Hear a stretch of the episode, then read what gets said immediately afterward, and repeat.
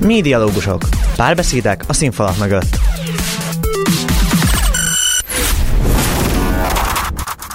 Köszöntöm az első Pesti Egyetemi Rádió hallgatóit, én Mező Dóri vagyok, ez itt a Médialógusok, a Médiatanszék saját podcastja. Egy újabb dupla epizód, egy újabb kreatív iparágat ismerhetünk meg, még pedig a zeneipart. A zenei dupla epizód első részében Morc Fruzsinával fogunk beszélgetni, aki könnyű zenei szervező, zeneipari oktató, egyetem és főiskolai zeneipari kurzusvezető, valamint a zeneipari hivatal egyik alapítója. Vele egy kicsit általánosabb beszélgetésünk lesz magáról a zeneiparról, hogy miért van szükség és milyen munkakörökben van szükség média és kommunikációs szakemberre, mit csinál akár egy menedzser, egy koncertszervező, vagy éppen egy promóter, vagy éppen hogyan változott a zeneipar koronavírus koronavírus idején, ami ugye nagyon sok zeneipari dolgozó munkájára hatással volt. Ha ez az epizód tetszett és tovább hallgatok minket, majd a következő epizódunkban már a Universal Music Hungary-től fogunk elhozni nektek egy konkrét gyakornoki programot. Itt van velünk a stúdióban Morc Fruzsina, akivel elővigyázatosságból maszkban fogunk beszélgetni. Szia Fruzsi! Szia! Mire számítsunk, hogyha a zeneiparba akarunk elhelyezkedni, de nem zenészként? Rengeteg emberre van szükség. Tehát, hogy voltak éppen az, aki nem is ezzel foglalkozik, elképzelni se tudja sokszor, hogy hány szakember van, akire szükség van ilyen értelemben. Rengeteg olyan, és Magyarországon ez fontos elmondani, tehát rengeteg olyan szakma van Magyarországon, ami médiahoz kapcsolódó végzettséget igényel, vagy ilyen típusú készségeket. Tehát mindaz, hogyha valaki mondjuk kiadónál dolgozik, mindaz, hogyha valaki mondjuk digitális platformnál dolgozik, akkor, hogyha mondjuk rádióban stúdióban dolgozik, de akkor is, hogyha egy zenekar mellett elkezd dolgozni, vagy akár egy fesztiválnál, és a, a média felületeket, vagy a marketing kapcsolatokat, vagy bármiféle kommunikációs kapcsolatokat épít, ahhoz mind nagyon szükséges és fontos az, amit mondjuk valaki egy média szakon megtanulhat. Tehát elmondhatjuk, hogy ha valaki itt akar helyezkedni, akkor érdemes médiára jelentkeznie. Igen, az egyik hasznos végzettség a zeneiparon belül az valóban a média, a másik azt mondanám, hogy bármilyen közgazdasági diploma, tehát az nagyon fontos tud lenni, és nagyon furán fog hangozni, de ezt nagyon sokan el szoktuk mondani, akik ezen a területen dolgoznak, hogy valamilyen pszichológia vagy mentálhigiénés képzettség se árt. Azért vagy ilyen típusú önismereti munka, vagy ilyen típusú valamilyen folyamatos belső építkezés. És hogyan tud egy ilyen pszichológus segíteni? Ezen a területen nagyon sok az érzelem. Lehet szeretni itt dolgozni azért, mert nagyon értékes és nagyon érzékenyek azok az alkotók, akikkel kapcsolatba lehet kerülni, viszont ez azzal is jár, hogy na, sokkal több a szenvedélyes vita, összeveszés, projektálás, és igazából én azért gondolom, hogy az önismeret meg mindenféle pszichológiai háttér, vagy ilyen típusú végzettség hasznos lehet, mert nagyon sokszor azt szoktam mondani a Dénes Adél, aki hosszú ideig az Anna and the volt a menedzsere, most ő hozzá tartozik a hangfoglaló program, amit Petőfi Kulturális Ügynökségnek zeneinek hívnak most ennek a zenei részét, a könnyű zenei részét vezeti ő, hogy az ő munkája az 70%-ban pszichológia, ha zenekarral dolgozik.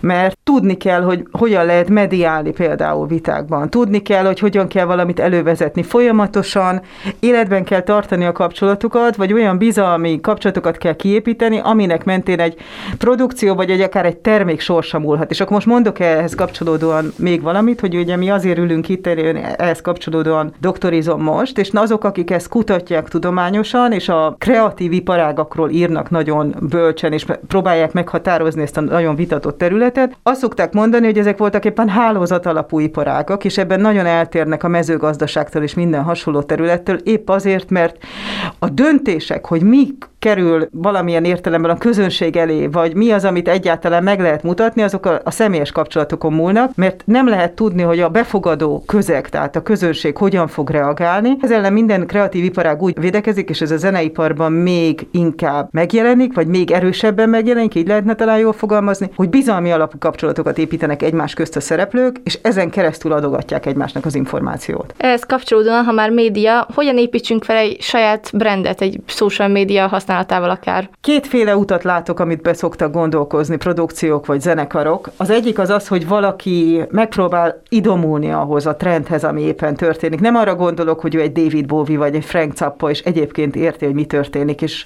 alanyi jogon olyan hangon szeretne megszólalni, ami aktuális éppen akkor, hanem valaki szeretne olyan típusú slágert készíteni, amiről azt gondolja, hogy nagyon hamar sok pénzt tud jelenteni. Ilyen esetben ezek általában úgy működnek, hogy vagy elér egy közönséget, és utána nem tudja őket megtartani. Tehát, hogy nem feltétlenül azonosak ezek a produkciók. Nem minden esetben igaz ez, de előfordul. A másik eset az, amikor valaki úgy alkot, hogy voltak voltak az alkotás maga áll a folyamat központjában, tehát hogy voltak egy művészeti kifejezés, és nem a termék. És ez egy nagyon fontos különbség, és érteni kell. Olyankor általában az szokott lenni a probléma, hogy ha nincs mellette az adott alkotó zenekar produkció mellett egy olyan ember, aki képes ezt kis távolságból nézni, úgy, hogy termékként is tudjon rá tekinteni, akkor hosszabb idő az, még föl tudják építeni a profilt. És hogy a kérdésedre válaszoljak, azt gondolom, hogy ilyen esetekben érdemes bevonni olyan, akár hogyha valakinek nagyon nincs pénze és pálya elején áll, megtalálni olyan tehetséges egyetemistákat, akik mondjuk marketinget tanulnak, médiát tanulnak. Ha van mellettük már egy menedzser, aki segíteni képes nekik, akkor vele úgy együtt dolgozni, hogy képes legyen összerántani egy olyan csapatot, aki segíthet kialakítani. De egyébként én azt láttam például, hogy olyan produkcióknál, ahol van valamilyen típusú tudatosság, ez általában egy idő után megjelenik. Tehát, hogy, hogy ez egyfajta önreflexiót igényel, igényel, és ez nagyon fontos, hogy ha valaki elindít egy produkciót, akkor végig gondolja, hogy ki az, aki szerinte, de ez a menedzser feladata, nem a zenészé, ki az, aki szerinte ezt a produkciót szeretni képes hosszú távon. És akkor annak megfelelően érdemes a színektől kezdve a kommunikációs stíluson át a megjelenések platformjait is kiválasztani. Ha már iparági oldal, be tudnál mutatni pár ilyen fontosabb háttérmunkát? Ami az egyik ilyen alap, az a menedzser. Ugye a Beatlesben mondták azt, hogy a Brian Epstein az a Beatlesnek az ötödik tagja volt, mert hogy voltak éppen ugyanúgy fontos volt a zenekarban az ő jelenléte, még ha nem is volt a színpadon ő látható. Ezek azok az emberek, akik általában fölépítik a kapcsolatrendszert, amin keresztül a zenekar sikeres tud lenni. Képesek voltak éppen meghatározni a zenekar működés irányát. Az Epsteinen keresztül tudom ezt nagyon jól szemléltetni, hogy a beatles amikor elkezdett dolgozni, dolgozni, akkor ők még káromkodtak a színpadon, köbdöstek, tehát ittak a színpadon, hosszú hajuk volt, Jackibe voltak hasonlók. Zepstinnek volt egy ráérzése, vagy egy képessége arra, hogy meghatározzon egy produkciónak akár egy vizuális imidzset, olyan eredetileg divattervező szeretett volna lenni. Ő találta ki például a gombafizurát, ő találta ki az öltönyt, ami megkülönböztette onnantól fogva a beatles az összes többi kortárs zenekartól, már csak a megjelenésében. Tehát kiemelte a többi produkció közül. Egy menedzser, azért szoktam ezt a példát mondani, erre képes. Azon kívül, ami nagyon fontos, és egy nagyobb produkciónál ez szerencsés esetben elválik, hogyha nincs elég pénz, akkor a két szakma, tehát a menedzser és a most ismertetett az egy ember által végzett, ez a koncertszervező, de őt az angol szakirodalom booking agentnek hívja. És a booking agentet nagyon fontos megkülönböztetni a promótertől. Ugyanis a booking agent az a zenekar megbízásából dolgozik, van, hogy ügynökségnél, tehát nagyobb országok, nagyobb zeneiparában ezek általában 5-10-12 zenekart képviselő emberek, akik a különböző klubok felé eladják a produkciót akciókat, megszervezik a turnéjukat adott esetben. Tehát például most október 13-án jön a Perry Smith. A Patty Smithnek egy német ügynöke van, aki ez a Patty Smith nagyon ragaszkodik, tehát hogy amikor ő félnyugdíjba ment, a Patty Smith akkor se akarta elengedni a kezét, és ez például szintén egy bizalmi kapcsolat tud lenni. Akkor ami még ilyen szempontból fontos, és a, más, a koncertszervező kettőnek tekinthető, az a promóter, aki viszont a helyszínnek dolgozik, és úgy szervez koncerteket. De hát dolgozik mondjuk a Szigetnek, az Aquarium Klubnak, a Melkvégnek Amsterdamban. És ő az, aki meghívja a produkciókat, aki rendelkezik valamilyen büdzsével és döntéseket hoz. Akit én még fontosnak tartok ebben az egészben, tehát én szeretek az élőzeneiparágról beszélni, de hogyha a többi aliparágat tekintjük, akkor a hangfelvétel kiadó vállalatnak mondjuk a éjendárosa az az ember, aki dönt arról, hogy a kiadó kiket fog megjelentetni. És nagyon érdekes, hogy ezek általában nagy nemzetközi kiadóknál foglalkoztatott emberek, mert hogy voltak éppen ez egy pénzigényes tevékenység, hogy valaki keresi a tehetségeket, és előkészíti őket addig a fázisig, míg ki lehet adni a lemezt. Magyarországon nagyon érdekes az éjendár, mert hogy sokszor ezek az emberek, akik éjendárba dolgoznak, azok különböző pályázati forrásokra írnak pályázatokat, annak érdekében, hogy meg tudjanak aztán egy produkciót jelentetni. Tehát például van Magyarországon hanfoglalónak mondjuk első lemezes pályázat, pályázata, akkor egy adott esetben egy indi, egy független lemezkiadó, aki nem nemzetközi kiadó, hanem általában valamilyen kisebb, van, hogy adott esetben műfajra specializált kiadónál dolgozik, mint érendáros, akkor ő voltak ebben azzal fog foglalkozni, hogy magát a pénzt megszerezze ahhoz, hogy ki tudjanak adni egy lemezt, vagy egy, ki tudjanak adni egy CD-t, és most már ez mind ilyen ódivatú dolgokat mondok, mint fogalom, de hogy azért, mert igazából én ezt egy ilyen kifejezésnek tekintem, hogy amikor azt mondom, hogy lemez, tehát ez nagyon sokszor már csak digitális megjelenést jelent. Ez nagyon fontos vastag betűvel hangsúlyozni. Tehát a lemezt én ilyenkor filozófiai formátumnak tartom, hogy egy olyan műről beszélünk adott esetben, amelyek íve van, fölépített kompozíciója. De ez ma már nagyon sokszor nem jelenik meg fizikai formátumban, hiába van például nagyon nagy keletje most újra a lemez, bakelit lemez, vagy a vinyilgyűjtésnek, ez, ez, hogy mondjam, nem, nem a legjelentősebb bevételek egyike, legalábbis Magyarországon. Menedzserként kezdő, vagy már felfutott bandát nehezebb végigvinni? Nagyon mások a problémák. Van egy ilyen pszichológiai folyamat, amit úgy szoktak leírni, hogy forming, norming, storming, performing. És ez azt jelenti, hogy ez a formálódás, normaképzés, viharozás, hogyha lehet ilyet mondani, működés. És hogy ez például egy kezdő zenekar abszolút megfigyelhető, ezért mondtam a pszichológiát. Tehát ott még összevesznek egymásra, ott még kilépnek a tagok, ott még bizonytalanok abban, hogy lesz-e bevétel. Az még egy nagyon bizonytalan működés. És ott egész más, ott meg kell közösen élni sikereket, ott ki kell találni az arculatot, ott minden döntésnek szinte súlya van, mert meghatározza, hogy hány éven belül lesz abból egy sikeres és pénzügyileg és működőképes produkció. Egy jól működő produkciónál, amennyire én ebbe ezekbe beleláttam, nagyon sokszor a működés fenntartása a cél, vagy a bevételek optimalizálása, vagy a sikeresség el nem vesztése, vagy adott esetben a kiégés megelőzése, tehát vagy mondjuk a nagyra nőtt igényeknek való megfelelés. Hogy mondjak erre egy példát. Egy pici zenekar nagyon örül annak, hogyha játszhat valahol szinte busz és technikus költségért, mert azt gondolja, hogy az az első, hogy megjelenési lehetőségekhez jusson, és ilyen például egy koncert sok ember előtt. Egy nagy produkció, ezzel ellentétben például nagyon sokszor nem hajlandó, tehát láttam ilyen magyar produkciókat, nem tud, vagy nem hajlandó, mind a kettő igaz lehet, elmenni elmenni mondjuk egy külföldi turnéra, ha azt érzi, hogy nem azok a bevételi lehetőségei vannak, mert azok az emberek adott esetben abból tartják már fönn a családjukat, és ezért másak a döntések, amit meg lehet hozni. Máshol tartanak a szereplők sokszor, és ezért én azt mondanám, hogy nem könnyebb az egyik, vagy nem nehezebb, hanem más alkotó embert igényel a kettő. A showcase fesztiválok lehetőséget nyújtanak a zenekaroknak a zeneiparban való feltörekvéshez. Hogyan jelenik meg ezeken az eseményeken a média? Igen, tehát a showcase fesztiválok voltak éppen olyan zeneipari konferencia eseményekhez köthető fesztiválok, amelyeknek az a célja, hogy a szakma résztvevőinek bemutassák a friss tehetségeket. Ezek általában úgy működnek, hogy vagy valamilyen szervezet delegálja, vagy valamilyen zenekar menedzsment jelentkezik, és úgy dönt az adott szervezet, aki szervezi az adott konferenciát, fesztivált, hogy beválogat válogatja, és akkor itt biztosítanak egy fellépési lehetőséget az adott zenekarnak, és ehhez is nagyon fontos ezt elmondani, szükséges, hogy valaki elvégezzen bizonyos marketing vagy média jellegű munkát, tehát hogy promotálja azt a bemutatkozó eseményt a résztvevők számára, akik azon a konferencián ott vannak, annak érdekében, hogy a bemutatkozás valóban megtörténjen. Kicsit aktualizálva a témát, szerinted a koronavírus hogyan befolyásolta a zeneiparban dolgozók életét? Hamer tanár úr tudom idézni, ő azt mondta, hogy újra írta ezeket a megszokott csatornákat, ennél szebben ezt nem lehet megfogalmazni. A zeneipart én onnan számolom személy szerint, amikor a fellépések voltak éppen gyakoribbá váltak, és a, a közönséggel való elsődleges kapcsolatot jelentették, és akkor még voltak éppen a, a turnézás volt az, ami reklámozta a produkciót. Utána egy hosszú ideig a hangfelvétel kiadók, vagy hanglemez kiadók voltak azok, akik a fő bevételforrást voltak a nagyobb sztároknak képes biztosítani, erről is lehetne hosszan szakirodalma alapján vitatkozni, hogy kicsiknél kell. Mi volt a helyzet, és egy ideig az volt a jellemző most, hogy a koncert és fesztivál bevételek határozták meg a piacot, és most ez eltűnt.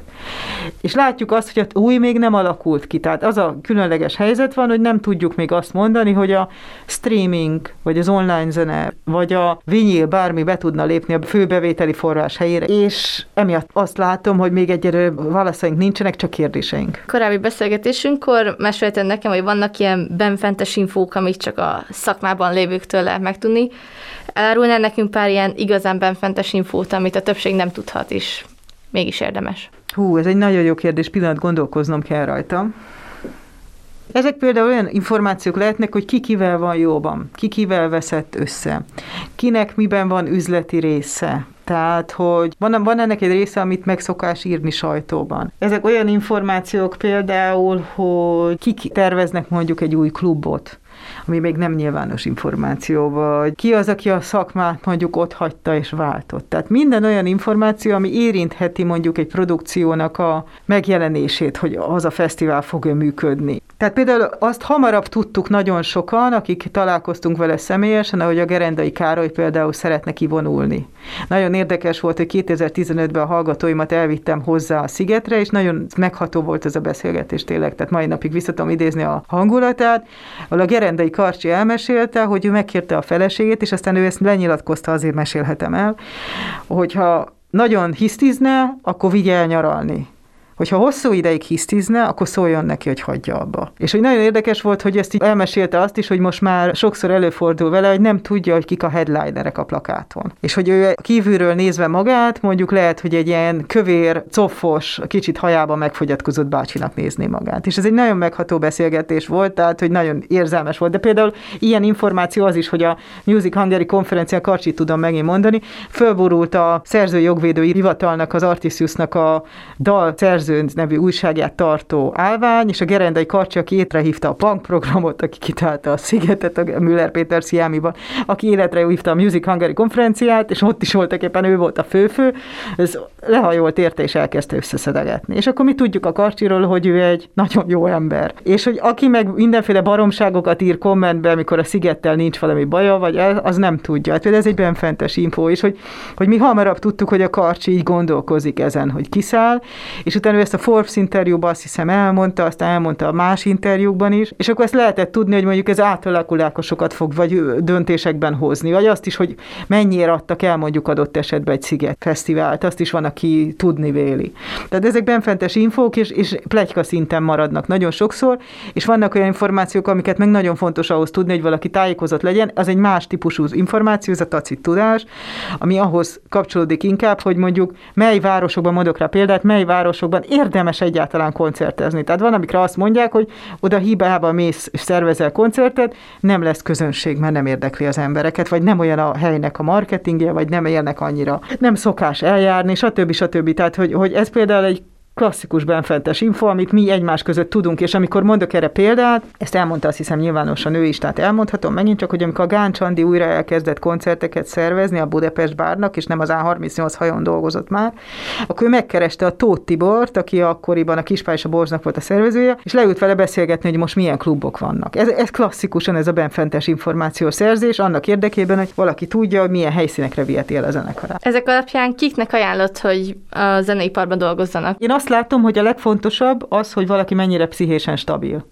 Tehát láttam azt, hogy nagyon sokszor valaki szeretett volna ezen a területen dolgozni, és nem tudta azt a stresszt, amivel ez a terület jár. Erre azt mondják az szakmában dolgozók, és nagyon érdekes, hogy a magyar szakmában, akik nem olvasták a nemzetközi szakirodalmat, ugyanerre a következtetésre jutottak, hogy öt év után általában kiderül, hogy valaki képes-e hosszú távon itt maradni. A Mark Banks nagyon sokat írott a kreatív iparról, őket úgy nevezi, hogy hosszú távfutók, akik kibírják. Mert hogy a hosszú távfutó is olyan, mint egy jó, bocsánatot kérek hasonlatért teve, ki kell, hogy bírja hosszú távon víz nélkül. Tehát az egyik, ami legfontosabb, az a pszichés alkalmasság. A másik, ami nagyon fontos szempont, hogy maga a zene érdekelje, és ne az, ami körülötte felépült. Tehát őt ne a hírességek érdekeljék, ne a pozíció érdekelje, ne az érdekelje, hogy megismerhet ezt meg azt, meg hogy, hogy onnantól fogva ő különleges ember, hiszen egy sokak számára misztikusnak tűnő és kevesek által, hogy mondjam, beismert iparágba kerül be, hanem neki az legyen a célja, hogy valamihez hozzájárul vagy segítse. Ezt azért mondom, mert nagyon sok emberen megtapasztaltam, amikor bekerültek ebbe az iparágba, amikor hallgatókkal foglalkoztam, hogy iszonyatos személyiségtorzulásokon tudtak átmenni azért, mert azt érezték, hogy ő belőlük ezáltal lett valaki. De abban a pillanatban elkezd valaki hibázni. Tehát, hogyha nem tudod te alázattal végezni a munkád, vagy nem tudod elválasztani attól a világtól, ami ezt körülveszi, akkor hibázni fogsz. Valahol egyszerűen nem fogsz odafigyelni, vagy nem fogod elég alázattal végezni végezni a munkád, és azon valakinek a bevétele fog múlni, vagy valakinek a személyes sikere, és abban a pillanatban elveszíted a lehetőséget. Mert ez egy nagyon fontos dolog, ezt nem mondtam, hogy ez egy projektap alapú iparág. Ugyanolyan, mint a filmipar vagy a média, ugye, hogy a médiában műsorokon dolgoznak, a filmiparban filmeken dolgoznak, vagy projekteken, itt is ugyanúgy valameddig tart. Ezért azt tudom mondani, hogy nagyon fontos az, hogy ki az, aki képes ezt a folyamatot, anyagi bizonytalanságot például elviselni. Ezért van az, amit tegnap a Hammer tanár pont erről beszélgettünk, hogy ugye vannak erről kimutatások, hogy a kreatív iparban, és pláne a zeneiparban 35 év alattiak vannak zömében, Azért, mert ők meg tudják maguknak engedni azt, hogy bizonytalanságban éljenek.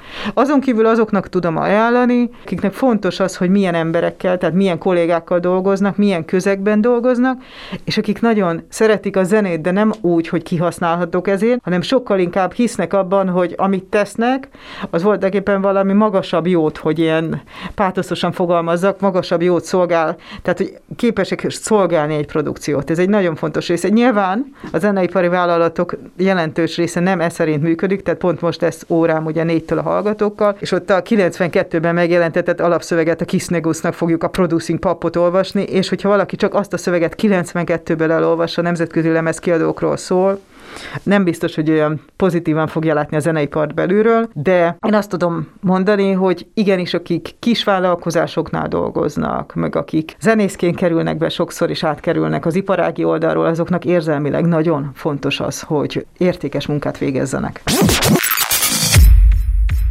Köszönöm, hogy itt voltál velünk. Nagyon köszönöm a lehetőséget. Nektek meg köszönöm megint csak, hogy minket hallgattatok. A mai zenei epizódban Morc Ruzsinával készítettünk interjút, akivel többek között olyan dolgokról is beszéltünk, hogy milyen benfentes infók vannak, amiket csak a szakmabeliektől tudhatunk meg, hogyha már ott dolgozunk, milyen is egy koncertszervező, egy promóter, vagy éppen egy menedzser munkája, valamint hogy van jelen a zeneiparban a média. A zenei dupla epizódunk második részében Bicserdi Fülöp Eszterrel fogunk beszélgetni, aki a Universal Music Hungary product managere, ő fogja nekünk elmondani, hogy mekkora átjárás van a product manager munkája, egy brand együttműködés és egy turné menedzseri szakma között. Vajon van-e különbség, ha egy nagy vagy egy kis zenei kiadónak dolgozunk, és van egy konkrét gyakornoki programok, amire nagyon nehéz bekerülni, de nagyon sok lehetőséget ad nektek, és nagyon könnyen kapcsolati hálót szerezhettek, hogyha belevágtok, szóval hallgassátok meg, és tudjátok meg, hogyan lehet rá jelentkezni. Ez volt már a médialógusok, én Mező Dóri voltam. Sziasztok! A műsort készítette Mező Lilla Dóra, Elsőpesti Egyetemi Rádió 2021-2022. A műsort támogatta a Nemzet Fiatal Tehetségeiért program.